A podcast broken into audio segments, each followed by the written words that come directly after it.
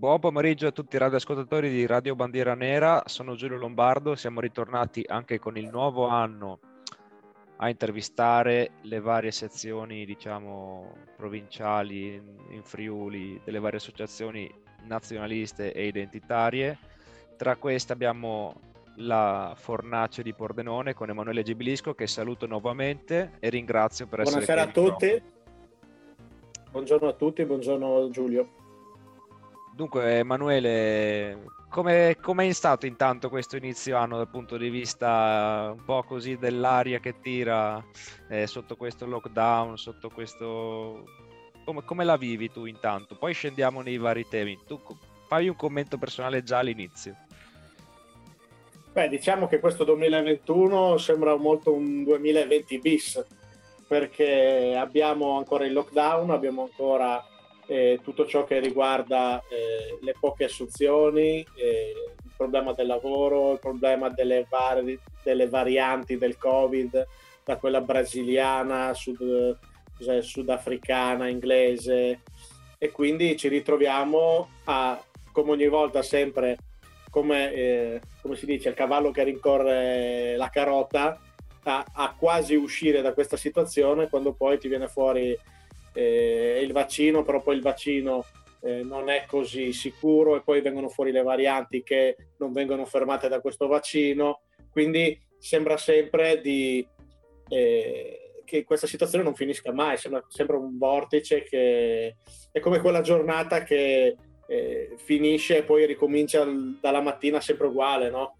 Sì, sì, ma sempre peggio una, poi, esatto, poi anche... una disinformazione che cresce, a mio parere, perché se ci stiamo americanizzando, fake news ovunque, pareri contraddittori, è tutto liquido, tutto un casino, diciamo, dai. Beh, Senti, sì, diciamo che... Eh, dimmi, dimmi. No, ricorrendo ai, alle, diciamo, alle fonti di informazione eh, alternative, spesso e volentieri si, si ricorre veramente in eh, in personaggi molto poco attendibili come l'informazione mainstream, cioè ci ritroviamo davanti veramente a un surplus di informazione che alla fin dei conti non sai veramente eh, cosa, eh, quanto col contagocce puoi eh, seguire tutte queste vicende, come appunto i fatti degli Stati Uniti, come dicevi tu. Cioè io ho chiesto a degli amici che abitano negli Stati Uniti per cercare di capire e come la vivono loro e cosa, cosa, come viene filtrato qui in Italia da un giornalismo comunque di parte. Devo ancora aver risposta, ma mi piacerebbe capire da chi abita lì eh, cosa è veramente successo, da chi è libero da influenze ideologiche. Bene, eh, commento iniziale fatto, proseguiamo e adesso entriamo un po', andiamo veramente sul tema sul tema delle, di queste puntate, cioè la provincia di Pordenone nel dettaglio. Eh, tu sei il presidente dell'associazione, scusami, il responsabile dell'associazione Fornace. L'associazione Fornace, questo invece, questo 2021, eh, come l'ho intrapreso? Quali sono state le prime attività? Perché immagino che comunque, nonostante il lockdown, eh, voi abbiate tirato dritto, come si diceva ai vecchi tempi. E, e quali sono i progetti al momento, ovviamente lockdown parlando? Beh, eh, noi continuiamo, nonostante questi divieti senza senso, a fare le raccolte alimentari per gli italiani in difficoltà, quindi non ci facciamo dettare la linea da chi, come abbiamo visto pochi minuti fa, ha già perso il potere, eh, grazie al cielo, eh, perché a quanto pare eh, Draghi non è, eh, no, Draghi, di questo parleremo forse la prossima puntata. Ma ecco, Conte, Conte, non ha avuto nessuna fiducia non, nonostante il mandato esplorativo di, di Fico e quindi eh, già non, non, vedere Lazzolina, tutti gli altri ministri Speranza, cioè tutti questi ministri improvvisati che ci hanno detto di stare tutti a casa senza trovare una, una soluzione alternativa, eh, sicuramente noi andiamo avanti per la nostra strada e quindi con le raccolte alimentari, col tesseramento a Casa Pound del 2020 e con le varie attività anche storiche eh, continueremo senza, senza badare a, a, quello che ci viene detto da, da, persone che non sanno fare il proprio lavoro e che grazie al cielo ci dimenticheremo molto presto, speriamo. Si parlava addirittura di avere come ministro della difesa la... come si chiama?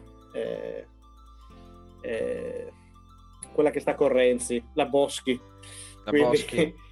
sì, quindi siamo sempre dalla padella alla brace, però noi andiamo avanti dritto e quindi l'associazione, sperando di poter fare molte più attività come le varie presentazioni culturali che facciamo una volta, come le serate e goliardiche, intanto comunque mandiamo avanti tutte quelle attività che ci permettono di poter aiutare gli italiani in difficoltà e comunque di poterci ritrovare tra di noi e, e poter discutere di quello che sta succedendo.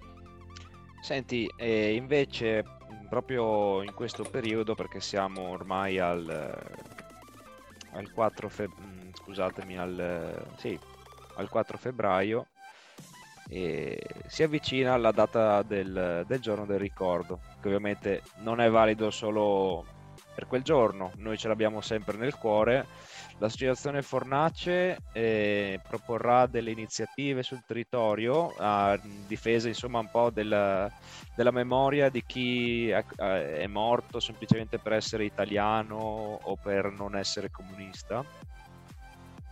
Beh, noi come ogni anno eh, il 10 febbraio porteremo una corona di alloro in onore dei martiri delle foibe nel parco Martiri delle Foibe che è stato molto voluto appunto da noi negli anni passati, è stato richiesto alla precedente amministrazione anche a quella che c'è adesso e quindi sentiamo il bisogno di, di continuare a fare luce su questi fatti. Perché vogliamo che se ne parli? Perché fino al, all'istituzione di questa giornata hanno sempre cercato di ostacolare il ricordo dei martiri delle foibe e dopo questa, che è stata creata questa giornata, se non ero nel 2004, hanno sempre cercato di diminuire, adesso c'è stato anche il libro e l'ora le foibe, e comunque si cerca sempre di dare all'AMPI eh, quella, quell'aura di, eh, di persone che non hanno mai compiuto nessun crimine. Qui la storia è ben diversa perché proprio anche nella provincia di Pordenone, quindi non solo nell'Ista e nella Dalmazia, eh, i partigiani sono macchiati di crimini eh, molto, molto importanti e, e, di foibe qui ce ne sono molte. Quindi noi eh, non commemoriamo solo dei fatti di, che si stanno scoprendo ultimamente in, in e in Dalmazia, ma parliamo di quello di cui non si vuole parlare, cioè che anche in provincia di Pordenone le foibe ci sono state e che nessuno di, delle, delle vittime, dei martiri delle foibe nella nostra provincia nella nostra regione ha il ricordo che merita appunto perché la narrativa eh, imperante è quella che i partigiani non hanno fatto niente di male. In realtà molti partigiani che si sono macchiati di questi crimini pensando che qui sarebbe diventata Jugoslavia dopo eh, la divisione tra Stalin e, e, Tito hanno capito che qui non sarebbe stato eh, il loro paradiso comunista e quindi eh, che, no, che, sarebbero stati puniti per i crimini che hanno fatto. Eh, infatti molti sono dovuti scappare, cambiare nome e, e molti eh, responsabili delle associazioni non venivano neanche da qui. Quindi bisogna continuare a lottare perché la giornata del ricordo sia, sia un punto di partenza per riuscire a dare voce e giustizia a tutti quelli che oggi sono ancora dimenticati. Quindi noi assolutamente, assolutamente faremo Assolutamente, questo. anzi mi pare anche che abbiate ampliato comunque il vostro raggionazione perché sì, voi avete sempre tenuto alto ricordo eh, di questi italiani che furono uccisi solo per il fatto di esserlo e l'avete sempre fatto a Pordenone, però da quanto mi spiegavi prima della puntata eh, c'è anche la volontà di estendere il, il, ricordo, quindi nei posti anche significativi, parliamo magari della foiba eh, sopra Castelnovo, eh, comunque della, della, ricorrenza sempre del bus della LUM che in provincia di Pordenone è una grandissima foiba. Quindi eh, non solo in maniera simbolica nella città mi dicevi ma anche nel, nel resto della provincia cioè un ampliamento. Ass- assolutamente. Tutta la pedemontana pordenonese fino ad arrivare alla Val Verzino eh, è disseminata di buche, di foibe di fosse e, e, di molte ancora non si sa nulla, ci sono solo dei racconti eh, dei, dei, cittadini di quei luoghi, di quei paesi, di quelle frazioni, ma eh, alcuni corpi non sono ancora mai stati recuperati, eh, non si sa niente eh, per esempio della foiba di Pofabro, dove ci sono delle testimonianze di partigiani che lì furono buttati dei, dei soldati alleati. Eh, non si sa alleati? niente. Eh sì, si parla di eh, due inglesi, due americani e due russi. Eh, e sarebbe interessante capire il perché. Io una mia idea me la sono fatta perché appunto c'erano degli aiuti dati ai, agli Osovani, ma i Garibaldini questi aiuti non avrebbero dovuto averli e quindi sono, se li sono presi, insomma. Però ci sono molte... Eh, ci sono molti lati oscuri su quello che è successo qui. Si sono svolte molte, eh, molte vicende che poi hanno dato eh, vita ad altri episodi nella guerra fredda, eh, spionaggio. Ehm, quindi è una storia molto interessante che eh, forse lo riusciremo a scoprire, forse no, però eh, bisogna ancora far luce su molti fatti, come ti dicevo. Noi volevamo andare in tutti quei luoghi, come la Foiba sopra, eh, sul, sul, Monte Ciaurlec, eh, sopra Castelnovo, sopra Travesio, oppure eh, tramite le testimonianze eh, in un luogo che è stato um, osannato e eh, risistemato dall'AMPI, che è eh, Deur-Lamont, dove loro avevano base i partigiani comunisti venuti soprattutto dalla Spagna e in cui si narrava che il prete ogni sera andava a recuperare i corpi. Eh, si, eh, si, può parlare del, di tutta la, la, pedemontana perché a partire dalla grotta sul Cornier dove sono stati recuperati i due corpi nel 2007 eh, passando per il bus della LUM che hai detto tu in cui sono stati recuperati due volte i corpi si parla più di un centinaio ma si parla di altre centinaia se non migliaia di corpi che sono ancora seppelliti sotto le macerie che sono state eh, sono state fatte tramite una stratificazione con delle bombe a mano e della dinamite per fare eh, scomparire questi corpi, eh, come quelli sopra Marsur, come quelli sopra Pian delle More, dove c'era una base dei Garibaldini. Quindi eh, di foibe qui ce ne sono veramente molte. Ci, si parla di fosse comuni perché in un documento stato, sono state ritrovate dei, eh, delle comunicazioni tra partigiani in cui si parla di fosse comuni di più di 100 persone eh, sempre in Val d'Arzino, quindi eh, sarebbe importante dare una degna sepoltura e, e scoprire mm, cosa è veramente successo, perché i partigiani qui bruciavano i documenti nei vari comuni, quindi di molte persone si è persa ogni traccia. Vabbè, che siano abituati ad offuscare comunque la verità non è, non è una novità, tra, tanto che una commemorazione ufficiale, cioè viene fatta passare, vengono fatti passare nove fucilati criminali come combattenti per la libertà, anche a Pordenone recentemente l'AMPI ha commemorato questi nove partigiani che però tu lo saprai meglio di me perché segui assiduamente questo tema, eh, non erano del tutto, sì, erano stati fucilati per un motivo e il tribunale lo specificava, erano criminali. Ass- Assolutamente, questo fatto qui in cui questi eh, partigiani vengono fatti passare come dei martiri per la libertà, in, eh, in realtà di questo non si tratta perché eh, la fucilazione di, eh, delle casermette di Via Molinari avvenne dopo, dopo che questi partigiani avevano eh, perpetrato vari crimini. Si parla dell'attentato, ehm, l'attentato di Barbeano in cui vennero uccisi due, due fascisti eh, fu un'imboscata. Si tratta eh, dell'attentato a Bagnarola dove vennero uccisi due militi della Repubblica Sociale Italiana e si parla di molti altri attentati. Quindi questi martiri per la libertà in realtà non erano altro che attentatori e assassini. Tra questi fucilati ci fu anche eh, il capo dell'Ippolito Nievo B, che sarebbe quella famosa unione tra Osovani e Garibaldini che avvenne nella pianura pordenonese perché l'Ippolito Nevo A era sempre un'unione tra Giovanni e Garibaldini, però su nelle montagne, su in Cansiglio. Entrambi i capi, è molto interessante questo, entrambi i capi di queste due eh, unioni, di queste due brigate, se vogliamo, eh, vennero uccisi in circostanze misteriose. Perché dico questo? Perché il primo venne ucciso, secondo eh, Lampi, in uno scontro a fuoco con i tedeschi. In realtà ci sono molti documenti di altri partigiani in cui eh, questi, questo capo venne ucciso appunto eh, non in azione ma da altri partigiani. Martelli invece eh, venne venne ucciso perché eh, praticamente ci sono due versioni principali. In una andarono a prenderlo a casa sua in piazza 20 settembre perché ci fu una soffiata tramite un ex partigiano che disse dove stava lui e chi era, perché comunque usavano tutti dei nomi finti. In altre invece venne trovato proprio nel, nel nascondiglio doveva essere, che era in via Cappuccini. In entrambi i casi si parla appunto di o di un ex partigiano che aveva tradito o di una spia inglese donna che anche lei in questo caso aveva, eh, aveva aiutato i tedeschi a, togliersi di mezzo questo Martelli. Quindi eh, qui l'unione tra e Garibaldini, e Garibaldini che viene sempre eh, osannata diciamo come un'unione tra ideali diversi in realtà fu tutt'altro. Assolutamente, bene. E era doveroso secondo me eh, incominciare la puntata con questo tema perché in, uh, in, questi giorni sarà molto importante e molto sentito come d'altronde tutto il resto dell'anno. Eh, a questo punto io farei una pausa Emanuele e dopo torniamo subito da te per proseguire in realtà con la vera e propria parte della puntata, cioè una, una rassegna stampa e un commento dei fatti principali nella, nel nostro territorio. Ti ringrazio, a dopo.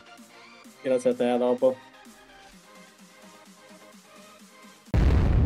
Radio Pagliara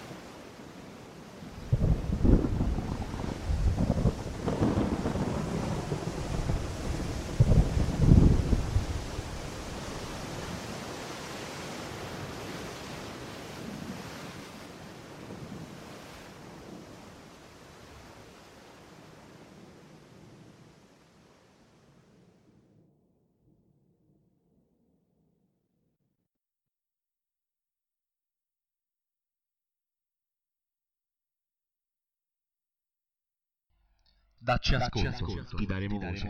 Radio, Radio Bandiera Nera. Nera.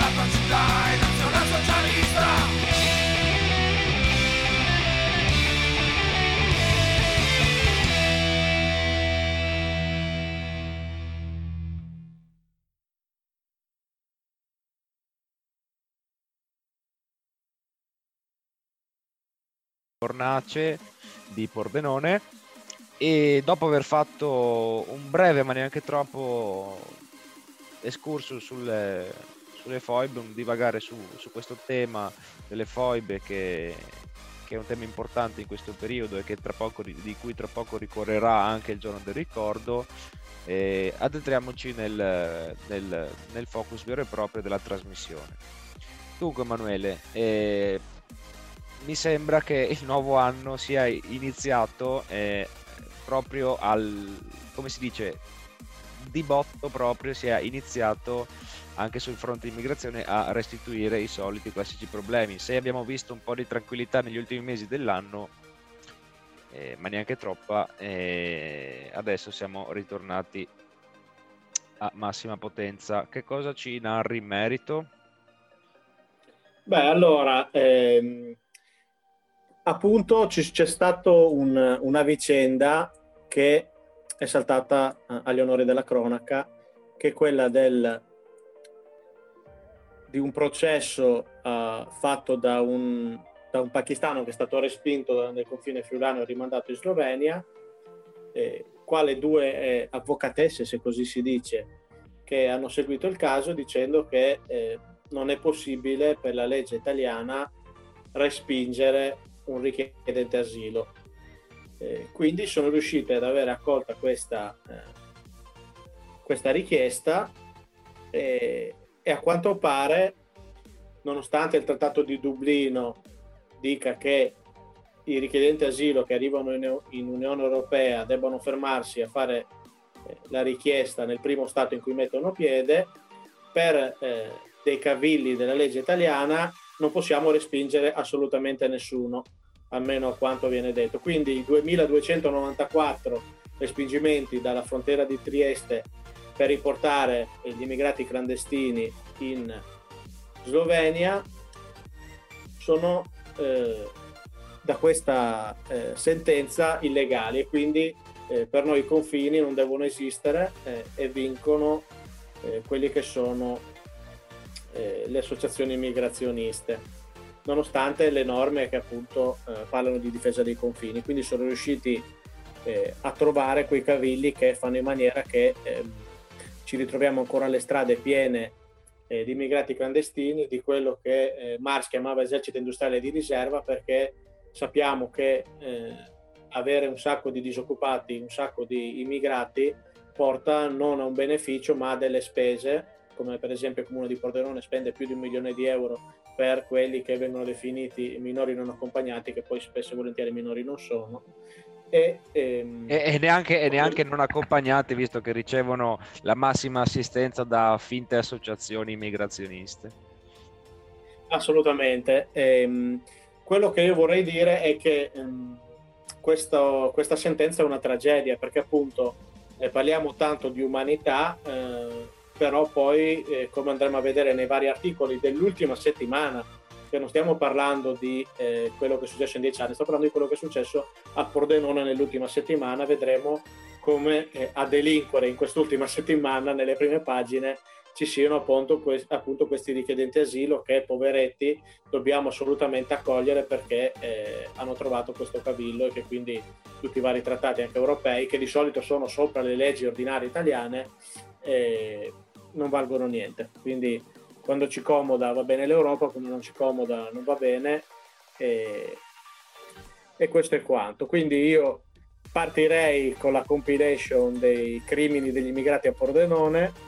Ma aspetta, aspetta, perché io stavo eh, leggendo okay. l'articolo a cui ti riferivi e volevo sottolineare una cosa che questo tribunale che è il tribunale di Roma che ha condannato appunto il Ministero dell'Interno per questa pratica ritenuta illegale dei respingimenti informali lungo la rotta balcanica eh, questo tribunale si è basato su un report un, eh, un dossier un dossier eh, fatto da, da, da chi vediamo eh, dalla Ca' Foscari pubblicato da Melting Pot Europa, quindi effettivamente una, un organo super, no, no, super partes eh, con tutti i crismi che eh, apporta come prove una militarizzazione del territorio friulano iniziata il 17 marzo con l'invio di ben, e dico ben, su tutta la frontiera 100 militari. Cioè, ragazzi, 100 militari per controllare chilometri e chilometri di confini, che tra l'altro secondo loro non dovrebbero neanche essere controllati. Qua si sta capovolgendo la realtà, non è una cosa nuova, però raggiungiamo livelli sempre più sconcertanti, come se mettere l'esercito alla frontiera semplicemente per controllo sia una, una gravità inaudita. Tra l'altro è quello che fanno tutti, anche gli stati più di sinistra come quelli del nord Europa schierano eh, i militari alla frontiera, quindi non c'è niente di, di assurdo. Ma, ma assolutamente. Solo che qui in Italia poi... appunto... Vabbè, dimmi, dimmi. Scusa. No, no, che in Italia appunto abbiamo un sistema legislativo eh, che fa da tutte le parti perché le, eh, le, leggi sono anche fatte bene, ma si riesce sempre in qualche modo a eh, eluderle. Ah sì sì, se poi apportiamo come prove a un tribunale, sì, a un processo ufficiale cui, di un tribunale di Roma che, che, di cui la parte accusata è il Ministero dell'Interno, se portiamo come testimonianza un non ben noto eh, migrante de, eh, raccolta da, tra l'altro testimonianza raccolta da una ONG Border, Border Violence Monitoring Network, quindi sempre fonti super partes, che semplicemente dice quando ti espellano ti fanno firmare questo documento così da poter dire che accetti e naturalmente lo firmi. Chi si preoccupa di te? Questo è sicuramente una prova fondamentale per condannare un organo dello Stato per aver esatto, fatto suo... sì, sì, sì, per aver fatto il suo dovere. Vabbè, questo siccome non l'avevamo ancora inaugurata quest'anno potremmo metterlo quasi nella rubrica eh, cose strane che avevamo inaugurato due puntate fa. Esatto. Comunque, esatto. vai con la, con la compilation, si sale di livello qua. Allora, ehm, il primo fatto eh, sono stati chiamati dei carabinieri perché dei senza tetto eh, stavano nella, in una struttura ehm, della Caritas, perché la casa della fanciulla è sotto l'opera Sacro Cuore, quindi eh, la Chiesa, praticamente un organo della Chiesa, ha fatto sgomberare eh, due eh, immigrati clandestini eh, fuori dai progetti di accoglienza che dormivano eh, in questa struttura. Quindi tutte le associazioni si sono eh, scagliate contro, eh, contro, questa situazione perché hanno detto che eh, erano lì solo per, per il freddo e quindi ehm, quelle che sono le leggi possono essere eluse perché tutti hanno diritto a una casa. Che poi questi delle associazioni non diano la propria perché si stava parlando di due persone e penso che eh, Marra e company il posto a casa ce l'abbiano per salvare queste persone vogliono che ad accoglierle siano gli altri. E quindi dicono che eh, la, tutte le strutture eh, che ci sono dovrebbero accogliere nonostante il covid più persone che come avevano già provato a fare con la Croce Rossa che sta sempre fatta del carrozzone di sinistra Pordenone vorrebbero un altro centro ancora per accogliere altri immigrati e che eh, si ritornino a fare i permessi eh, che al momento sono stati bloccati appunto per la pandemia. Quindi eh, tutte le strutture come la Casa del Sole, eh, che è in piazza Duca d'Aosta, la struttura che volevano in via Rotate e tutte le altre strutture eh, che oggi possono accogliere poca, poche persone per appunto il discorso del, del distanziamento dovrebbero ricominciare a piene mani a, a far arrivare immigrati clandestini quindi già solo per due persone era venuto fuori un casino appunto perché non erano in un posto eh, dove potevano stare e non è la prima volta perché negli ultimi sei mesi hanno occupato altre due case eh, perché tanto per i comunisti la proprietà privata non vale nulla e, e per gli immigrati è tutto lecito. E quindi cominciamo già col primo fatto eh, della giornata e sicuramente poi ne occuperanno altri appunto perché questi delle associazioni immigrati come abbiamo detto prima eh, per il discorso dei confini troveranno dei dossier che faranno capire che questi poveretti hanno bisogno assolutamente di strutture pubbliche, di fondi pubblici per andare avanti come fanno loro perché eh, eh sono tutti abituati a campare sulle spalle della comunità. Sì, ma poi Dopodiché... vorrei aggiungere un'altra cosa, mm, perdonami, perché io noto che questo fatto è singolare. Eh, a chi ci sta ascoltando chiedo, pensa se anche nella tua città, però queste associazioni immigrate, mi riferisco magari a Rete Solidale, Assi Immigrati, ehm, rispuntano come funghi e, si, e acquistano notorietà mediatica e cercano di fare una leva politica sempre e solo quando arriva il momento delle elezioni comunali. Poi vince la destra, diciamo, e per quattro anni non li senti più dopo arrivano a, a, giugno, quest'anno abbiamo le elezioni a Pordenone e, e, tornano di nuovo fuori come i funghi. Quindi non, eh, sembra che siano più che fare una missione umanitaria che senti nel cuore, siano un, uno strumento di politica e anche una macchina da soldi, visti, visti qua, i bilanci. Comunque, eh, ti, ti cedo volentieri la parola eh, perché non sembra che queste persone siano intenzionate molto a cercarsi un lavoro come tutti, ma anzi, vai, vai pure. Beh, un'altra... Ehm, al posto numero due, diciamo, c'è eh, una, una signora del Gambia, originaria del Gambia, eh, che eh, nonostante sia stata positiva al Covid, è scappata dall'ospedale e ha preso il treno, no? senza mascherina, eh, si è fatta il suo giro ed è stata fermata a Sacile. Eh, quindi, praticamente, oltre eh, a non avere le cure e aver fatto la quarantena per il Covid, rifiuta da molto tempo anche le altre cure che avevano perché appunto ha dei problemi mentali. Quindi eh, abbiamo una persona che vuole fare quello che vuole in un territorio che non è casa sua e non c'è nessuno che faccia in modo che, che lei non possa nuocere ad altri perché eh, tutte le persone che sono state a contatto con lei nel treno, tutte le persone che sono state a contatto con lei nella stazione, eh, anche le forze dell'ordine che sono andate a prenderla, anche perché uno gli ha pure tirato un pugno. Eh, quindi ehm, questo è il discorso. Prima chiediamo che eh, vengano queste associazioni chiedono che vengano in Italia, però quando questi immigrati vengono in Italia eh, sono eh, un problema della comunità e non più loro. Eh, quindi vogliono solo diritti, eh, possono entrare, possono fare quello che vogliono, come dicevi tu, lavorare neanche per sbaglio, eh, e mentre ci sono altri immigrati che vengono qui a lavorare che si trovano eh, magari ad essere accusati di, di, far parte di, di questa cerchia che sono quelli magari malati di mente che vengono da posti che non hanno diritto che non si sono pagati niente e quindi oltre ad essere un problema per la comunità, per gli italiani, sono un problema anche per quegli immigrati che sono qui da una vita e che non hanno mai, eh, mai fatto queste cose, diciamo. No?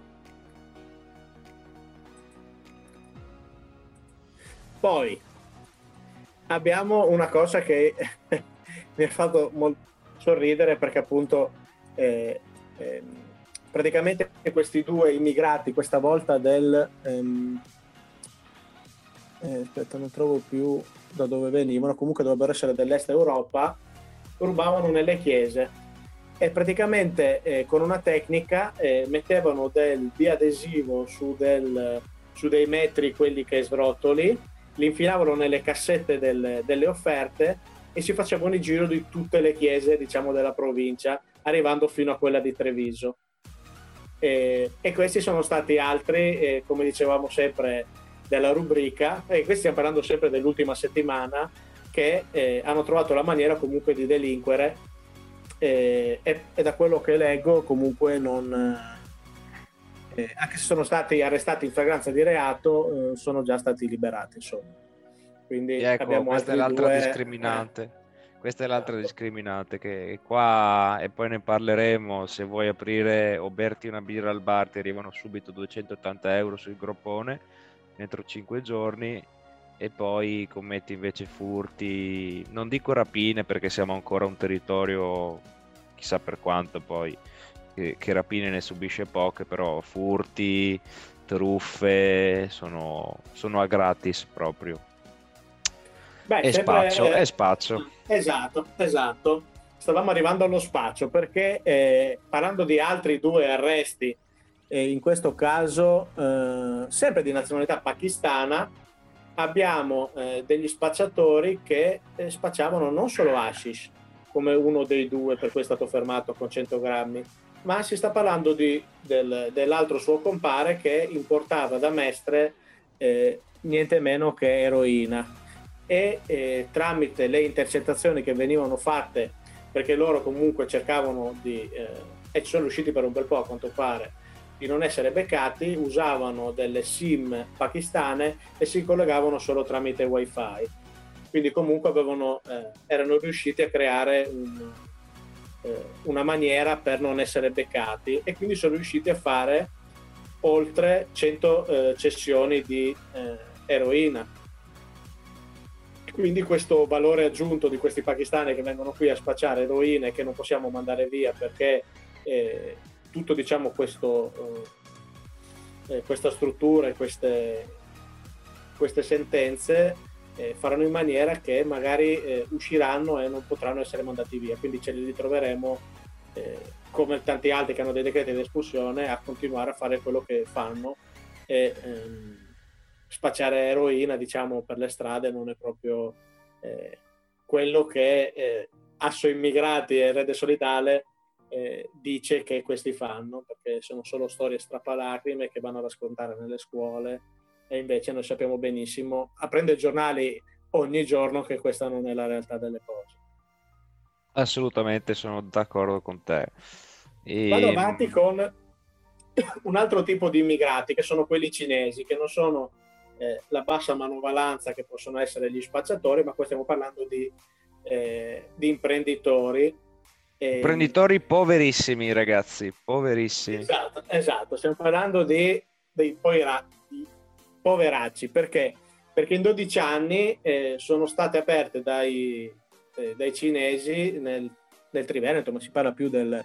Questo tratta tra Treviso e Pordenone, 15.000 partite IVA e sono state chiuse in pochi mesi. E queste 15.000 partite IVA devono al fisco una cosa come 900 milioni di euro. Quindi, visto che in Italia nei primi due anni in cui viene aperta una partita IVA non ci sono controlli della Guardia di Finanza, molte attività vengono aperte e chiuse in pochissimo tempo e queste attività hanno dichiarato zero, tutte queste partite IVA.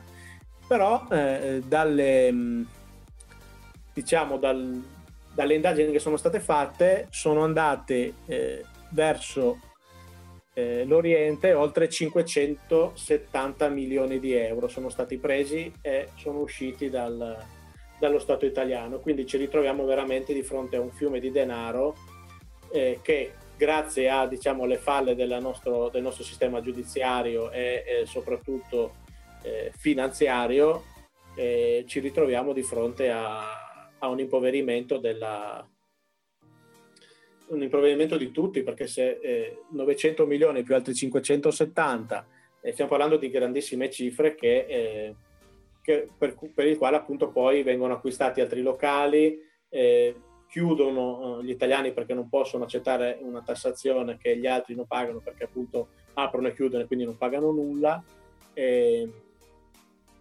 e quindi si sa quello che succede stanno cercando di fare dei software per riuscire a beccare eh, chi, è, chi evade il fisco però eh, sono magre le aspettative di queste tecniche perché il, questo tipo di eh, sistema non è nato da poco e, e ha sempre funzionato.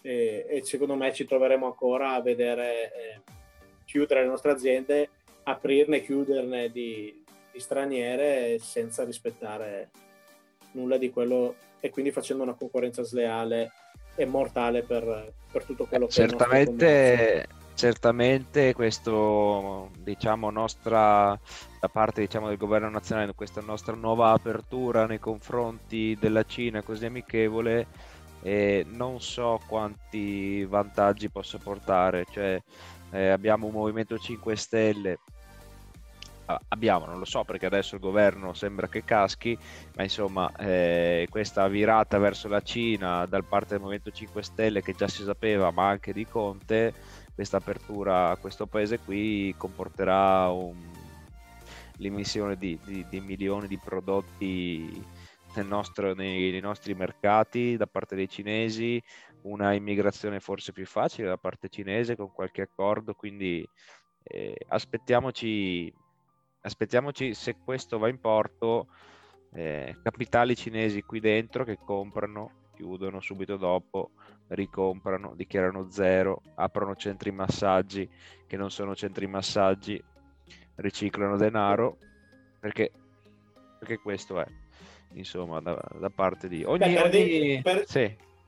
Dimmi, dimmi. per dirti, eh, in Germania per cercare di eh, frenare ehm, l'apertura di eh, negozi cinesi hanno alzato la qualità dei prodotti, diciamo che eh, eh, in poche parole eh, hanno fatto in modo che mh, la qualità dei prodotti cinesi non, non, gli sta, non soddisfacesse gli standard eh, tedeschi e quindi sono riusciti a marginare rispetto a noi questo fenomeno. Eh, come per dirti una cosa che una delle tante cose che i tedeschi hanno fatto come forma di protezionismo aggirando le norme europee è una cavolata, però per farti capire come noi che l'inventiva non ci manca, non riusciamo mai a stare dietro queste cose, avevano imposto all'Unione Europea di comprare eh, dei veicoli, eh, degli autobus eh, dagli altri stati, ma poi hanno fatto una legge in cui eh, gli autobus, essendo dei mezzi pubblici, dovessero avere delle vernici ignifughe, le vernici ignifughe le facevano solo loro e quindi sono riusciti a eh, eludere questo, eh, questa imposizione dell'Unione Europea con una legge nazionale. Quindi noi potremmo eh, dal canto nostro cercare di eludere molte cose, ma forse per delle mazzette, forse per eh, mancanza di voglia o comunque perché qui a differenza della Germania o della Russia eh, o della Francia i governi durano il tempo, di, eh, il tempo di nascere e quindi non riusciamo mai a prendere delle, delle precauzioni che gli altri stati eh, riescono appunto per un lavoro di lungo, di lungo raggio. Noi non riusciamo mai a, um, a stare al passo coi tempi con, con queste problematiche. Non, non, ne abbiamo il tempo, diciamo. Né no, no, le persone adatte e valide. Eh. Non c'è una proposta, una proposta possibile eh, che si possa costruire in, in un, nell'arco di un anno, perché chiaramente non c'è il tempo materiale, tra l'altro. Comunque, Emanuele, vabbè, chiudiamo questa parentesi sull'aspetto immigrazione che ha portato semplicemente questi vantaggi, chiamiamolo così, almeno questi, nell'ultima settimana. Eh. Eh, e adesso io rifarei partire un po' di musica per eh, addolcire un po' le orecchie dei nostri ascoltatori e dopo ripartiamo in bombissima. A tra poco. A dopo. Salve a tutti, sono Satana. Anch'io ascolto Radio Bandiera Nera.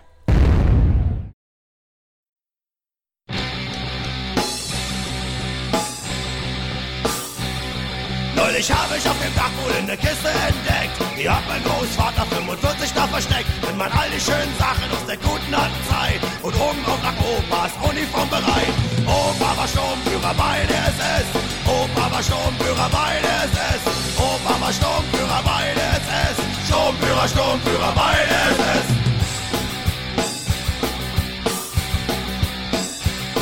Bei der Panzerdivision war Opa eins dabei, man haben die aufgeräumt in der Russerei. Kein Politkommissar kam ihnen davon, denn für Bolschewike gab es kein Pardon. Opa war Sturmführer bei der SS, Opa war Sturmführer bei der SS, Opa war Sturmführer bei der SS, Sturmführer, Sturmführer bei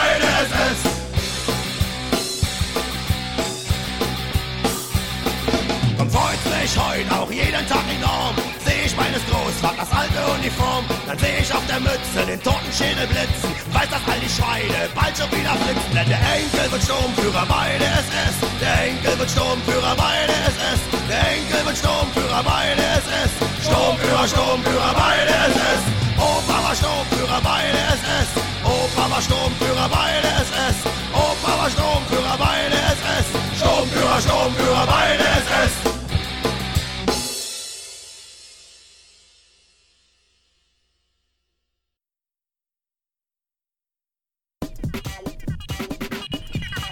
nuova donata sediziosa nel web, Radio Bandiera Nera.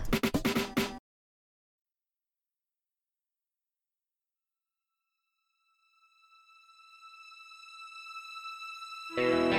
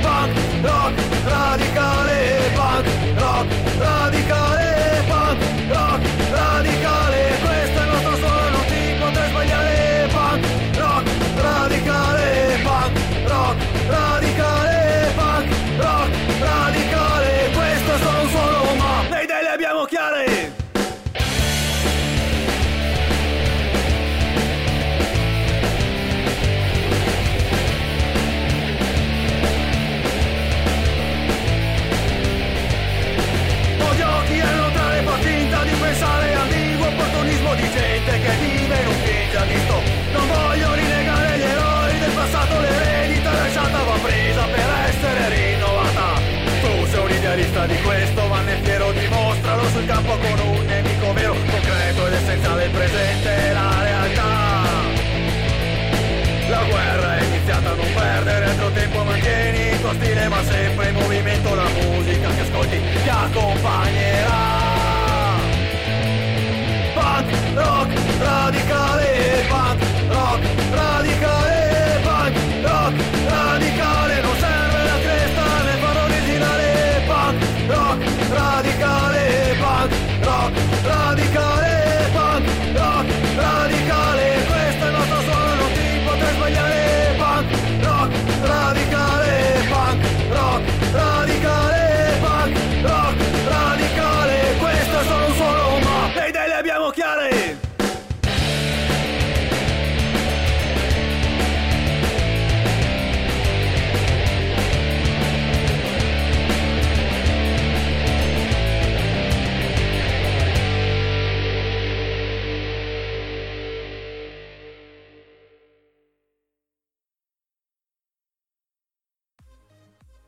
Rieccoci qui di nuovo su Radio Bandiera Nera, fronte orientale, la trasmissione che state ascoltando. Abbiamo qui con noi Emanuele Gibilisco, responsabile provinciale per la Fornace di Pordenone.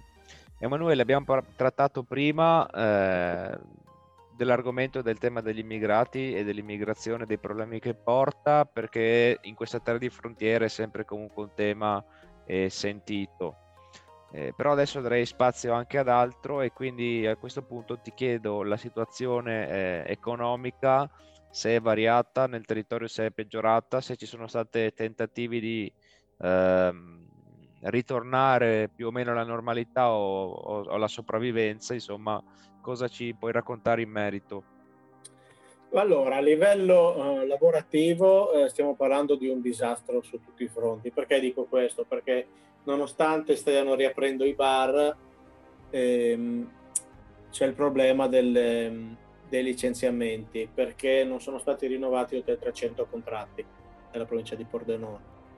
Quindi già capiamo che è un disastro. Da questi 300, eh, da questi 300 licenziamenti eh, sono scesi anche del 30-40% anche le assunzioni. Quindi c'è ehm, del 33% sono scesi negli ultimi nove mesi le assunzioni. Quindi stiamo parlando veramente di eh, centinaia e centinaia di posti di lavoro, soprattutto a livello di, di ristorazione, ma eh, al di là della ristorazione è tutto a catena, perché eh, anche tutti i servizi che si basano su questo, anche tutti i produttori, cioè tranne l'agricoltura, è tutto messo molto molto male. E ehm, gli appelli dei ristoratori, dei baristi eh, sono, sono, arrivati nei comuni che stanno cercando di non far pagare tutte le tasse come l'occupazione di suolo pubblico per i tavolini fuori e, e tutte le altre tasse cui, eh, comunali, però da Roma invece non, non vengono assolutamente ascoltate.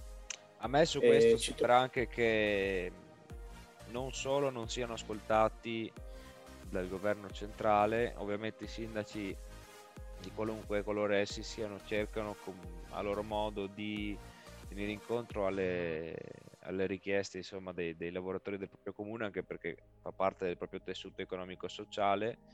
Eh, però la questura non ci va per niente leggera neanche loro su queste cose perché veramente qui fioccano multe ogni giorno di repressione di, di qualsiasi sospetto assembramento di qualsiasi eh, birra bevuta nel bar, cioè non c'è, c'è tolleranza zero proprio su questo. Ed Beh, diciamo per... che sì. dimmi, dimmi. No, ne parliamo, ne parliamo eh, ogni mese che ehm, ehm, il questore di Pordenone, oltre alle eh, sanzioni che vengono date a livello nazionale, che sono quelle della violazione del DPCM, eh, non ehm, diciamo, non si limita mai solo a quello che è a livello nazionale, ma eh, non ha nessun problema a chiudere per una settimana, due settimane, un mese i locali che eh, fanno qualcosa che eh, secondo lui non è giusto. Tante volte sono stati chiusi i locali perché al di fuori di questi locali c'era gente ubriaca, eh, però per dirti, ehm, e quindi eh, cioè, i gestori dei locali sono ritrovati a pagare delle multe o rimanere chiusi per cose di cui non erano responsabili perché non sono successe all'interno del proprio locale. Poi ci ritroviamo come è successo ieri, c'è stata una mega rissa tra immigrati in piazza 20 settembre e visto che erano minori o almeno sedicenti tali, eh, non è successo niente. Quindi come dicevi prima, eh, a chi si beve la birra a 280 euro, a chi entra legalmente in Italia eh, un tappeto rosso. Eh, Assolutamente, tenere... anzi... Ah, mm. Sì, sì, sì, eh, a, pro- a, proposito di questo mh, è da segnalare che a livello nazionale è partita, come tu sai, un'iniziativa eh, di disobbedienza civile, mettiamola così, e anche di sopravvivenza, si chiama, è l'iniziativa a cui rifer- faccio riferimento, è l'iniziativa Io Apro, eh, in cui appunto come molti telesco- radioascoltatori sapranno, consiste nel eh, aprire e tenere aperto il bar anche dopo le 18, che è l'orario imposto di chiusura, eh, fino alle 21, alle 20, 21.30 circa. In Friuli abbiamo avuto pochissime adesioni e nessuna di queste è stata nella provincia di Pordenone. Perché? Perché qua eh, c'è un, atti- una, un atteggiamento se in altre province magari chiudono un occhio perché capiscono la difficoltà dei lavoratori, qua c'è addirittura una, un atteggiamento eh, intimidatorio proprio perché due ristoratori volevano aderire all'iniziativa e eh, sono stati immediatamente diciamo, messi in contatto in maniera molto amichevole con gli organi di repressione. Eh, noi volevamo andarci a mangiare, Emanuele Caro volevamo andarci a mangiare, a, bere, a mangiare un panino, a bere una birra e sostenere a rischio eh, di prenderci una multa e non abbiamo neanche potuto. Non abbiamo neanche potuto. Sì, perché i pochi che avevano per un attimo avuto un balzo di, eh, di orgoglio si sono ritrovati eh, con, eh, con, questa situazione appunto provinciale, quindi poi quando ne è rimasto uno solo ha detto eh, avrò tutta la polizia qua e quindi comunque non mi lasceranno fare niente, quindi alla fine si è arreso. Assolutamente. E, però diciamo che anche il lockdown eh, potrebbe essere uno stimolo per sviluppare dal punto di vista tecnologico delle applicazioni che eh, fanno anche i conti con la crisi economica che è collegata a questa crisi pandemica. Eh, mi riferisco all'app che è nata anche in questa città che è To Go To Go. Come, cosa ne pensi in merito? Beh, noi che facciamo eh, spesso da anni raccolta alimentare per gli italiani in difficoltà, eh, per noi, cioè almeno per me, è una, una cosa molto buona perché va contro lo spreco eh, io che ho lavorato nel settore alimentare come cuoco e come, e come commesso di supermercato so che spesso ci sono i bidoni pieni di, di, riempiti di cose che sono ancora buone perché appunto vanno eh, magari sono leggermente ammaccati o sono in scadenza ma eh, non puoi darli via perché se uno si sente male dopo puoi avere dei problemi. In realtà è stata creata questa app che, in cui Pordenone ha già aderito sei, sei ristoranti che ehm, che poche parole alla chiusura del ristorante, dell'esercizio commerciale, lasciano delle magic box, delle scatole con quello che è rimasto e ehm, tramite l'app un privato può andare a comprare eh, il contenuto, che sicuramente sarà ogni sera diverso, a un terzo del prezzo eh, effettivo. Quindi chi è in difficoltà economica riesce comunque a mangiare e, e chi ehm, si trova spesso a dover buttare cose che gli piange anche il cuore perché eh, ci ha messo comunque del tempo e ci ha sprecato dei soldi, eh, potrà comunque venderle e dare eh, un contributo agli altri. Quindi si crea un, con, un, con, un'idea, con un'app, un circolo virtuoso, eh, quindi non posso che essere d'accordo con, con tutte, tutte queste tipi di iniziative.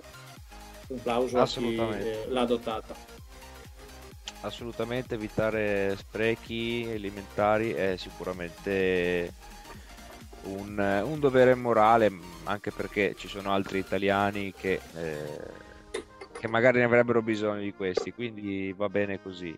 Senti, hai, vuoi, c'è qualcosa di cui vuoi parlare eh, che, di, da raccontare ai radioascoltatori o a chi ti ascolta da Pordenone? Beh, io degli ultimi articoli che ho trovato, anche se non c'entrano, eh, non c'entrano niente, sono gli ultimi eh, sono tre argomenti comunque molto che ho trovato interessanti perché riguardano la politica e la, eh, le curiosità. Il primo riguarda il Movimento 5 Stelle che eh, in vista delle elezioni crea delle liste, eh, cioè prende i candidati da, da, internet, toglie il ruolo al principale eh, candidato sindaco della volta scorsa perché Stefanoni si ritira da capogruppo, entra eh, un altro che comunque faceva parte della lista, però eh, non uno di quelli che sono entrati in consiglio comunale, che è Bruno Lorenzini, e, e nonostante si cerchi di, di, trovare delle persone, non si pensa al perché sia a livello nazionale che a livello locale il Movimento 5 Stelle ha avuto un crollo un crollo pesantissimo, cioè si è quasi azzerato, cioè Pordenone forse eh, riusciranno a far entrare qualcuno, ma secondo me la vedo molto dura. E perché io credo questo? Perché le argomentazioni del Movimento 5 Stelle sono frivole, come lo sono eh, a tutti i livelli. Cioè, qui si sta parlando del, eh, delle borracce eh, per non inquinare degli alberi, però eh, eh, stiamo cioè, in una situazione in cui abbiamo una città dove le, le serrande sono chiuse, in cui non si riesce ad andare a scuola perché l'ATAP non c'è le corriere, ehm, il problema della scuola, il problema del lavoro, ci sono mille problemi di tutti, mille problemi sociali, si punta sempre ai diritti civili, a delle cose piccole eh, che per carità eh, possono essere utili, però ci sono delle priorità diverse. Quindi eh, cercano nuovi modi per trovare altri candidati, cambiare le persone, spostare di qua di là, però poi quando alla fine si viene a trattare di argomenti si parla sempre del nulla. Quindi eh, volevo appunto eh, ma penso que- che... chiudere questa piccola parentesi. Sì, sì, ma penso che Stefanoni, penso che anche lo stesso Stefanoni sia d'accordo con te, tanto che, che appunto ha lasciato l'incarico perché io al suo posto sarei stato molto in difficoltà perché con un governo alle spalle di pagliacci e incompetenti e, una, e comunque non essendo particolarmente abile dal punto di vista politico e programmatico neanche sul mio territorio, un passo indietro l'avrei fatto pure io, insomma no. Eh, ma ci sono tanti comuni in provincia di Pordenone dove eh, quelli che si erano candidati per il Movimento 5 Stelle l'hanno abbandonato e c'è chi è andato con Paragone, c'è chi proprio eh, ha cambiato bandiera, è andato in altri partiti perché eh, ab- abbiamo visto in questi cinque anni il Movimento 5 Stelle dire tutto e contrario di tutto e quindi è già tanto che esista ancora il Movimento 5 Stelle a Pordenone perché una grande città e forse qualcuno riescono ancora a buttare dentro anche perché hanno un parlamentare, c'è un parlamentare dei 5 Stelle a Roma che eh, come Stefanoni e come gli altri eh, non mi ricordo neanche più come si chiama perché eh, c'è Sut cioè avevano aperto una sede, dovevano fare mille cose, ma stringi stringi non hanno fatto assolutamente niente e questo è stato il, il risultato. Cioè adesso invece di raccogliere i frutti e quindi dire guarda eh, abbiamo fatto un buon lavoro in cinque anni in consiglio comunale, adesso mi ricandido, questo lascia il posto cercano la gente su internet, con un parlamentare della, nella propria città, cioè capisci che c'è il vuoto cosmico in mezzo. E questo è, è eh, di questo volevo appunto aprire e chiudere parentesi. Un'altra parentesi che voglio aprire eh, tratta di Sacile. Sacile è la seconda eh, città più grande della, della, provincia di Pordenone e eh, si parla di fare un referendum per andare in Veneto. io posso capire eh, l'amarezza nel vedere che, ehm, che comunque Trieste non ascolta, ascolta sempre meno quello che è... Ehm, la destra, eh, la destra tagliamento. Quindi eh, Pordenone, come Sacile, come Spilimbergo hanno avuto dei problemi, sono stati chiuse le RSA, e quindi eh, a livello di sanità si sta sempre peggio e loro vorrebbero, eh, almeno loro, una piccola parte di loro al momento, vorrebbero cambiare regione. Eh, sicuramente per il Friuli sarebbe e per la provincia di Pordenone sarebbe una perdita perché stiamo parlando comunque di una, di una città che se eh, Zanussi non avesse scelto di aprire il polo industriale e quindi poi anche le scuole a Pordenone sarebbe stata candidata quanto Pordenone ad essere il capoluogo di provincia oltre ad essere una città bellissima e, e quindi mi dispiacerebbe che iniziative eh, di scissione come questa che a me non sono mai piaciute soprattutto se si tratta di livello eh, fiscale ehm, mi dispiacerebbe che si andasse avanti, nonostante su certe cose non gli si può dare torto. Quindi seguiremo questa vicenda e sentivo che era comunque eh, una cosa di cui parlare, perché non stiamo parlando di, di una cosa piccola o che non ci interessa, perché gli abitanti di Sicilia hanno il diritto, come tutti gli altri, perché pagano, eh, pagano le tasse, di avere la propria RSA e, e il diritto alla salute. Questo non dovrebbe mai mancare, invece eh, c'è il problema della sanità, ne parliamo sempre, in Friuli eh, è sempre, sempre, più attuale, molti dirigenti se ne sono andati, molti primari hanno dato il pensionamento anticipato, eh, le attrezzature sono vecchie, quindi eh, si rivolge sempre a privati, si va sempre fuori regione se si vuole eh, curare la propria persona. Quindi non sono mai d'accordo con queste iniziative, però riesco a capire perché lo stiano facendo. Bene Emanuele, ti ringrazio anche questa volta per i tuoi preziosi interventi. Ci risentiamo tra un mese e ovviamente continuo a segnarti le cose più divertenti da raccontarci per la rubrica Cose strane.